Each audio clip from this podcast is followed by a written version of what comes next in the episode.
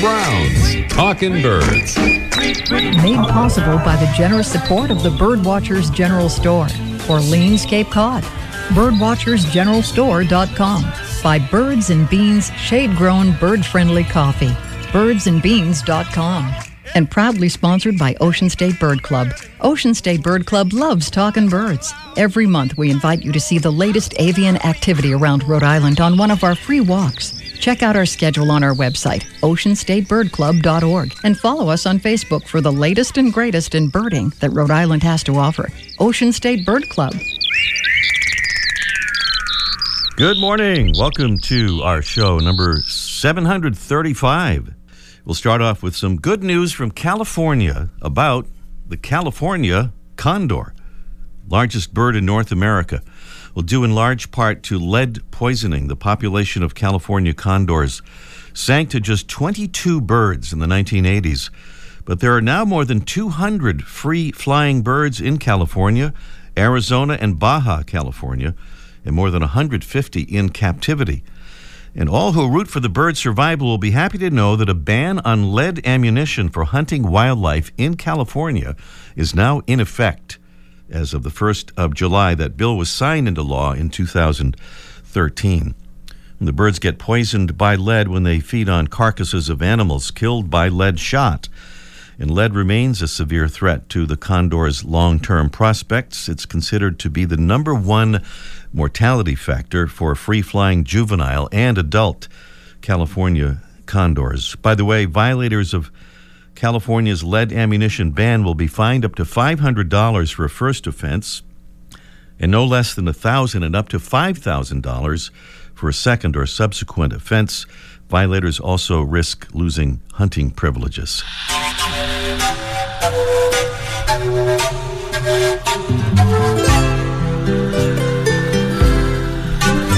That's part of a performance of the original 1913 version of the tune El Condor Pasa, whose title apparently can be interpreted a few different ways, but I like the translation The Condor Flies.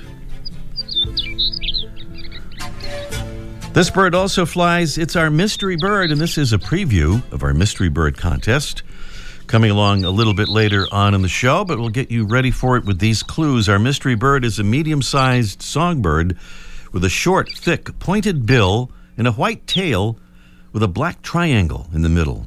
The male in breeding plumage has a black crown, chest, and belly with deep chestnut brown color on the back or nape of its neck. Our bird, which feeds by foraging on the ground for seeds and insects, is found mostly on the grassy prairies of the American Plains states. That would be our mystery bird, and we have three beautiful prizes this morning, including a Droll Yankees bottoms up finch feeder. Not very hospitable for house sparrows, for example, but great for goldfinches and chickadees and nuthatches. Bonus prizes a download to your iOS device or online access to the Larkwire app. It's pretty cool. It's the app that makes learning bird sounds a game. And a big bag of delicious bird friendly, shade grown birds and beans coffee. Prizes on our Mystery Bird contest coming along just a little bit later on in the show this morning. Extra, extra, read all about it. Some of the stories and videos we have for you on our Facebook page this week. Hey, another good news story about California condors. A condor hatchling has been confirmed at Vermilion Cliffs National Monument in northern Arizona. We have the story courtesy of public station KNAU out of northern Arizona University. And we have some good news about some much smaller birds from our hometown of Boston, Massachusetts, where a pair of piping plovers has hatched four chicks at the L Street Beach. It's the first time piping plovers have hatched on a beach within the Boston city limits in at least 30 years. We'll connect you to that story from WBUR Radio. And we have some great photos from swag wearing Talking Birds listeners from our recent Make Your Own Swag contest. They're pretty cool. Check them out. All of that on our Facebook page right now. And now, time to say thank you, thank you, thank you to three new Talking Birds ambassadors. Ambassadors are Talking Birds listeners who've answered our on air call and have allowed us to send them little Talking Birds info cards to hand out to their friends and neighbors to help spread the word about our show and about birds and conservation. Thank you to Phyllis Fuse Aarons from Eagle Point, Oregon. She says, My husband Bill and I enjoy listening to Talking Birds podcasts. When we're traveling, we always go birding wherever we go. Love to guess the mystery bird, too.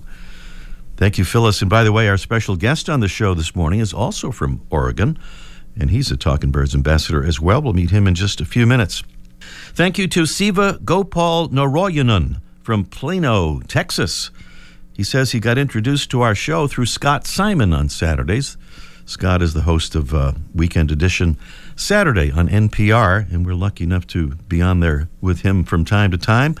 He says he enjoys uh, hearing Mike O'Connor, too. We haven't heard that before, but uh, you know, you never know. Somebody would like almost anything that we could put on. Who knows? He says the program motivates me to find time to birdwatch in spite of a hectic work schedule. I started birding in college about 40 years ago in India. He said, I'm proud of myself a few weeks ago when I got the Eastern kingbird right when there are no correct answers on the air. Thank you, Siva. Thank you to Don Amaralian from Burlington, Massachusetts. He says, I listen via Castbox in my car while driving from Burlington, Mass to Center Harbor, New Hampshire, where I have a house on Lake Waukewan. He says he was surprised how many people hadn't heard about our show, but he's been handing out cards and he says they will all be listening now. Uh, by the way, Don had an interesting experience with an eastern screech owl and a raptor rehabilitator. We'll tell Don's story next week. But for those who can't wait for a little raptor rehabilitator talk, we've got you covered thanks to this morning's aforementioned special guest. Talking Birds listeners, please become a Talking Birds ambassador the way Don and Siva and Phyllis have done. Easy to do and easy to sign up. Just click on the contact button at talkingbirds.com and choose the Become an Ambassador option. Still to come on our show today, we'll catch up with Mike O'Connor in that Let's Ask Mike segment with more detailed advice about whether you should clean out nest boxes after the fledglings have flown or at least moved out. And up next, a bird with common in its name, even though there's nothing common about something it does, is today's featured feathered friend, presented by Birdwatching Magazine. For more than a quarter century, Birdwatching has been North America's premier magazine about wild birds and birding. There's a fellow we know from way out west who's poor and common. His name is Will. Well, okay, Will is just part of his name, and poor and common are the other parts. Put them together in the correct order, and you have today's featured feathered friend, the common poor will. Like its larger relatives, the whippoorwill and the chuck-will's widow, the poor will gets its name from its call.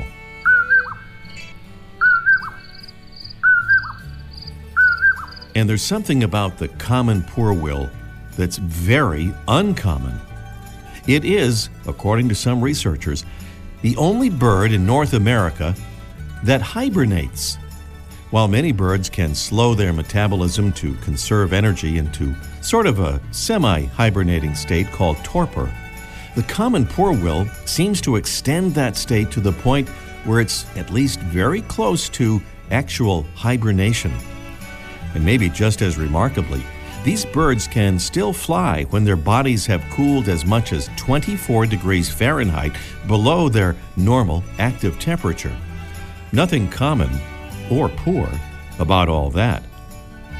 Common poorwills are part of the Caprimulgidae family, often referred to as goat suckers, a name they earned because, with their huge gaping mouths, it was believed they fed on goat's milk by night. The truth is, they were often seen near these animals because of the insects the goats attracted. Well camouflaged by day, the night feeding common poorwill actually feeds mainly on beetles, moths, and grasshoppers, which it takes from the ground or by launching itself into the air.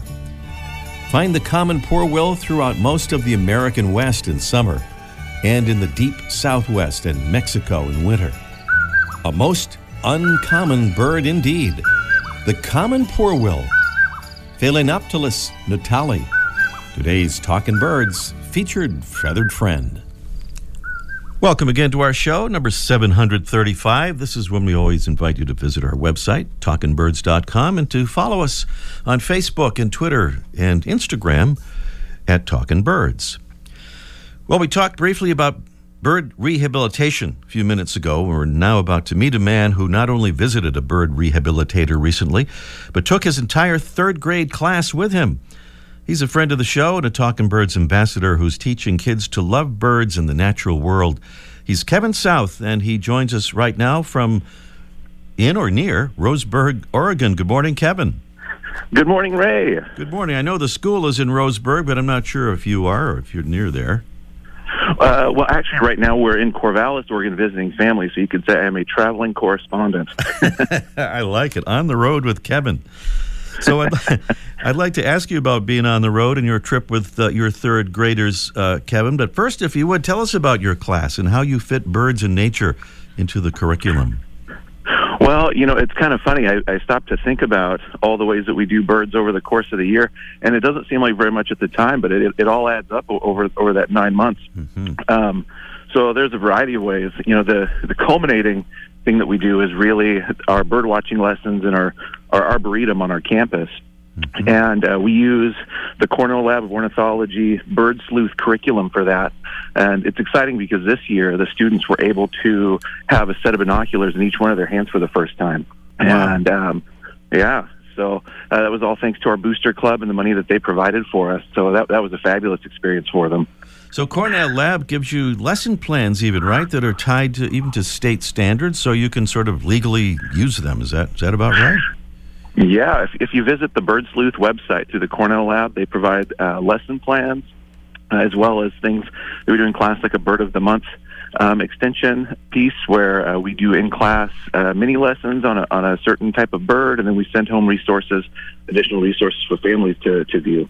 Hmm. Well, you have to teach all these other things, right, to your students here. You have to teach a little history and geography and English and all that, right?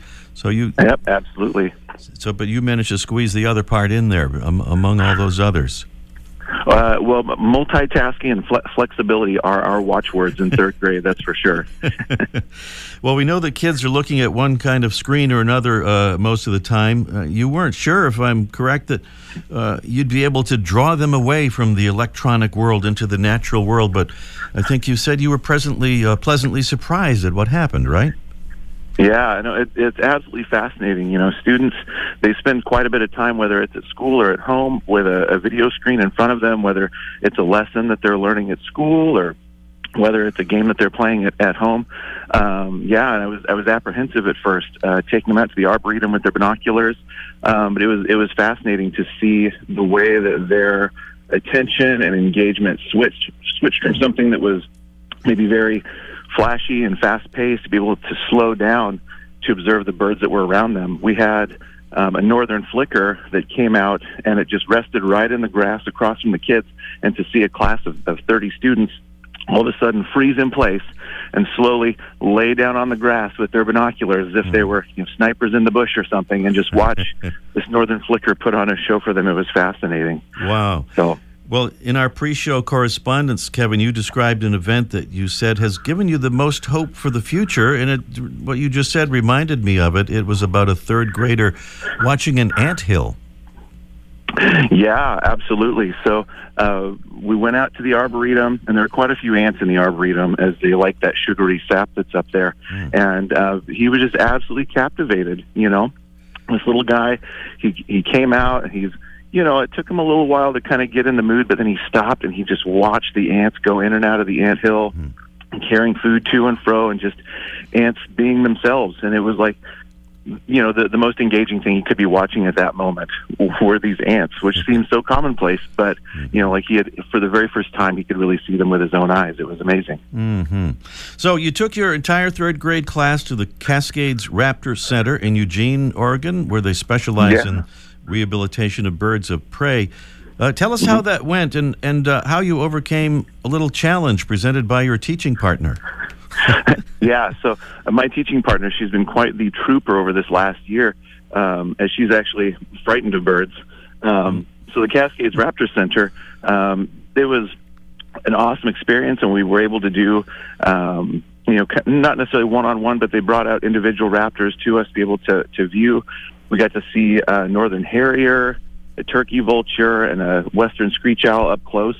Mm-hmm. And uh, my, my my poor teaching partner, she was such a good sport about it, but she did stay towards the back of, of the presentation at all times. You could have brought uh, her to see songbirds or something instead of starting with birds of prey. Oh, yeah, you know, well, we also have violet green swallows at our school, and and she's a good sport about that as well. But she also mm-hmm. keeps her distance. So, but in, inch by inch, right, one step at a time, one one flap at a time. Well, one more yeah. question, Kevin. What happens when these kids move on to fourth grade and fifth grade? Are you optimistic that they'll hold on to this nature connection that you've given them? Oh, I, I, I don't have to be optimistic. I, I know for a fact that there are kids that go out and, and, and continue to birdwatch mm-hmm. um, afterwards. At the end of the school year, I provide them with um, a list of resources that I use, uh, magazines I, I read, uh, books I've read and enjoyed, places that they can go locally to birdwatch. There are a few hot spots around. Mm-hmm. Um, there's a local school nearby that has a nature trail um, where you can see quite a few birds. You know, um, spotted towhees and uh, uh, see red-breasted or red-bellied sapsuckers, um, uh, you know, all, all kinds of birds. And okay. so, uh, yeah, they've come back to me with, with pleasant reports of, of, of the birds that they've seen and, and gotten to encounter with. All right. That's Kevin South, who teaches kids to love the natural world in Roseburg, Oregon. Thanks so much, Kevin, and good luck with your next throng of third graders. Oh, thank you so much. You have a fabulous morning. All right. Thank you, Kevin. Kevin South out there in, uh, I think he said he's in Corvallis, Oregon right now, in the school there in Roseburg. Coming up next here on Talking Birds, it's our Mystery Bird contest in just one minute. The North American Butterfly Association is launching the Butterfly Habitat Network, a new continent wide conservation initiative. Using decades of accumulated knowledge, NABA is scaling up efforts to protect, enhance, and create habitat specifically for butterflies.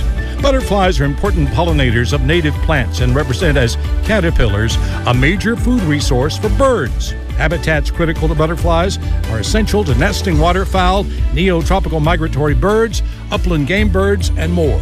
The NABA Board of Directors and staff have selected projects across North America as a starting point of the Butterfly Habitat Network. If we can save butterflies, we can save ourselves. It's more than just a slogan, it's the understanding that adequate, well cared for space for the wildlife of this planet will ensure survival and quality of life for human beings. Find out how you can help by visiting naba.org. By the way, if you're not hearing our Sunday morning show live, we do it live from 9:30 to 10 Sunday mornings. That's Eastern Time. Uh, you think you're not able to enter our mystery bird contest? Well, you can by listening online, and that's pretty easy to do. Go to talkingbirds.com to uh, see how to do it. You can listen on any internet uh, connected device, just about uh, anywhere. So, our mystery bird contest works this way we play some clues, or we play sound of the bird, and we give some clues and invite you to call in and tell us what that bird is. For example, that's the sound of our mystery bird. And you're eligible to win in our contest here if you haven't been a winner within six months here on Talking Birds. And don't forget, if you don't know exactly what the bird is, take a guess because a drawing will determine our winner if we get no uh, exactly correct answer. 781 837 4900 is the number 781 837 4900. We have a beautiful batch of prizes, including the Droll Yankees Bottoms Up Finch Feeder not very hospitable for house sparrows and starlings, which have difficulty hanging uh, upside down by their feet. They can't really do it, but great for other birds that you'd love to see at your feeder goldfinches and chickadees and woodpeckers and nuthatches. That's one of our prizes. Another bonus prize a download to your iOS device or online access to the Larkwire app, the, the app that makes learning bird sounds a game, and a big bag of delicious bird friendly, shade grown birds and beans coffee. Those are the prizes. Uh, don't hesitate. Please give us a call as soon as you can with your definitive answer or your guess at 781 837 4900. That's 781 837 4900 on our Mystery Bird contest. Meanwhile, once the birds uh, have hatched and fledged and left the nest, What do you do about your nest box? Should you clean it out? We'll find out. Mike O'Connor will have the answer for us um, on our Let's Ask Mike segment. Let's Ask Mike live in just one minute.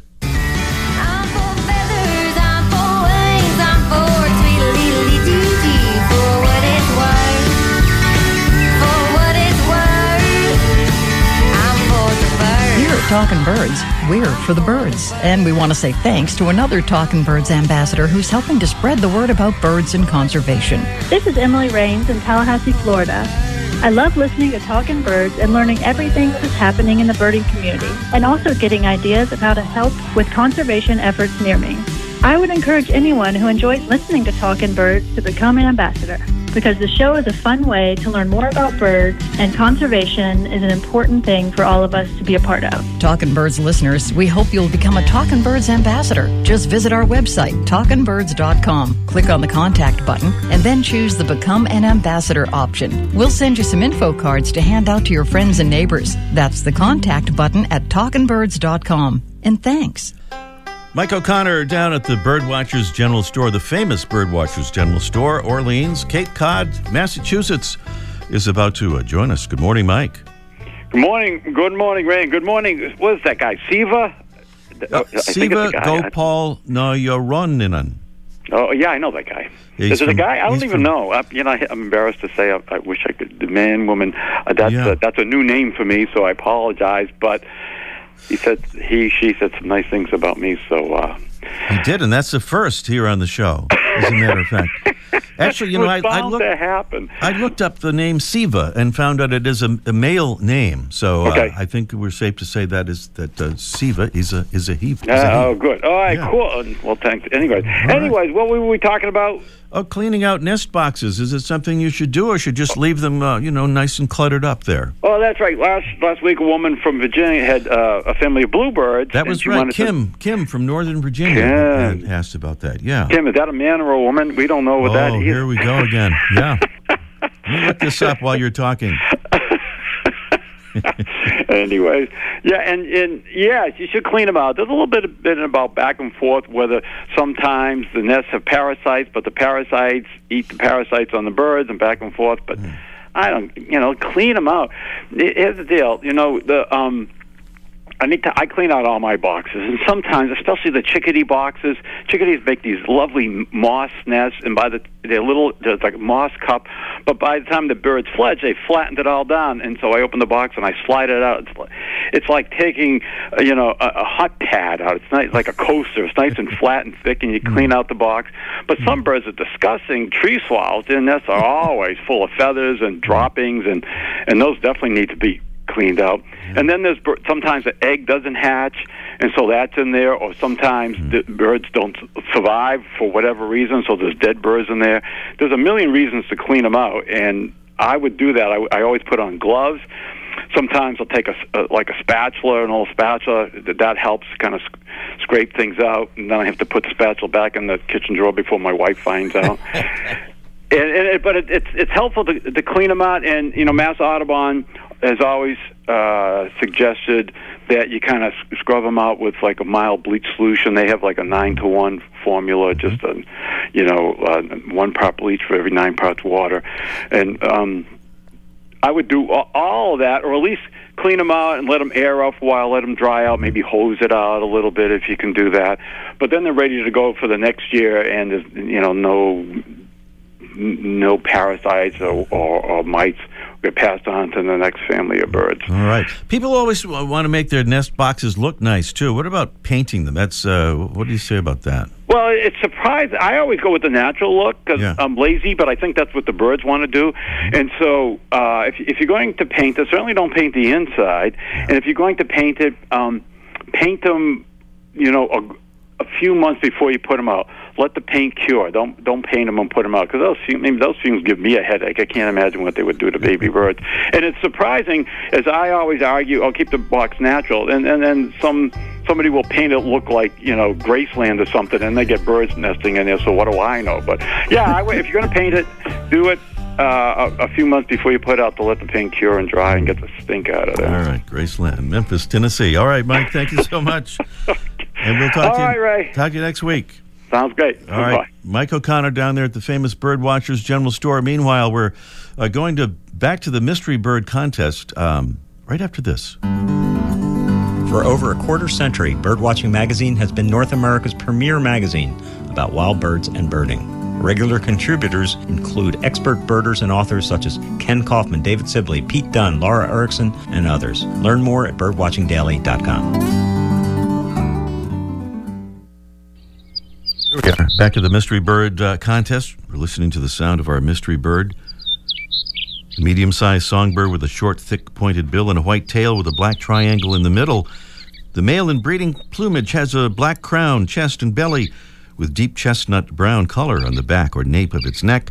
Our bird, which feeds by foraging on the ground for seeds and insects, is found mostly on the grassy prairies of the American Plains states. What would our mystery bird be? Tell us or take a guess at 781 837 4900. 781 837 4900. We have Chris, and I believe that's Albion, California. Good morning, Chris.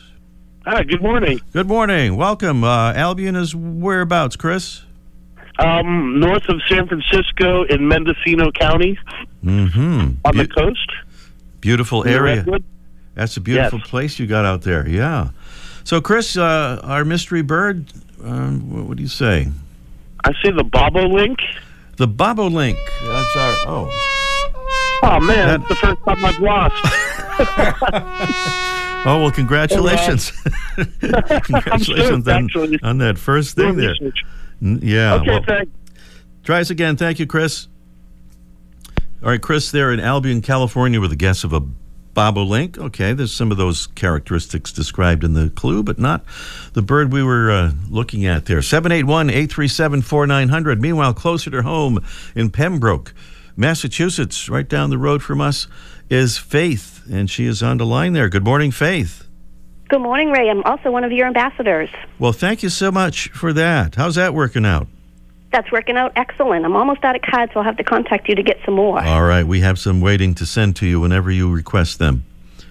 Excellent. All right. Well, my guest is a chestnut collared longspur. Chestnut collared longspur. That's a what could really could that be? Yes, that is correct. That was a that was kind of a tough one. Although we did give that clue by adding the word chestnut right in the color description. Did that help at all, or you just figured it out without? you know that? what? The triangle on the tail was my key. Yep. Okay, yes, a very distinctive field mark. Well, nice job, and, and good for you uh, for getting that, uh, Faith. Beautiful, beautiful work. Do you know where the term longspur ca- comes from? Why they call it that? No. It's uh, actually because it has an elongated claw on the hind toe, so it's a it's a longspur. So there it is. Ah, very interesting. A Little extra info for you to uh, at your next cocktail party. Exactly. Uh, Faith, thank you so much. Thank you for being a Talking Birds ambassador, and thank you and congratulations. Stay on the line. Jesse will take care of all that for you. All right. Have a good day.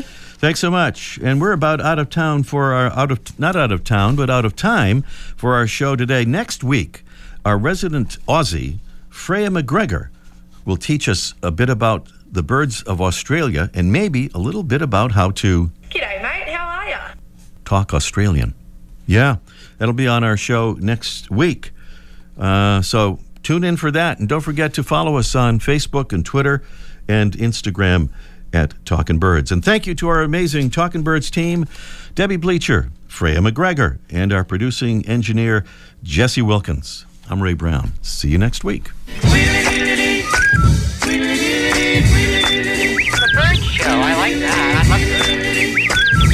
Ray Brown's Talking Birds. Made possible by the generous support of the Birdwatchers General Store, Orleans, Cape Cod.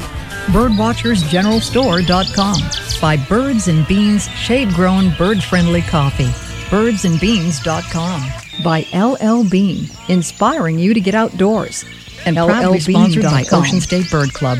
Ocean State Bird Club loves talking birds. Every month, we invite you to see the latest avian activity around Rhode Island on one of our free walks. Check out our schedule on our website, oceanstatebirdclub.org, and follow us on Facebook for the latest and greatest in birding that Rhode Island has to offer. Ocean State Bird Club,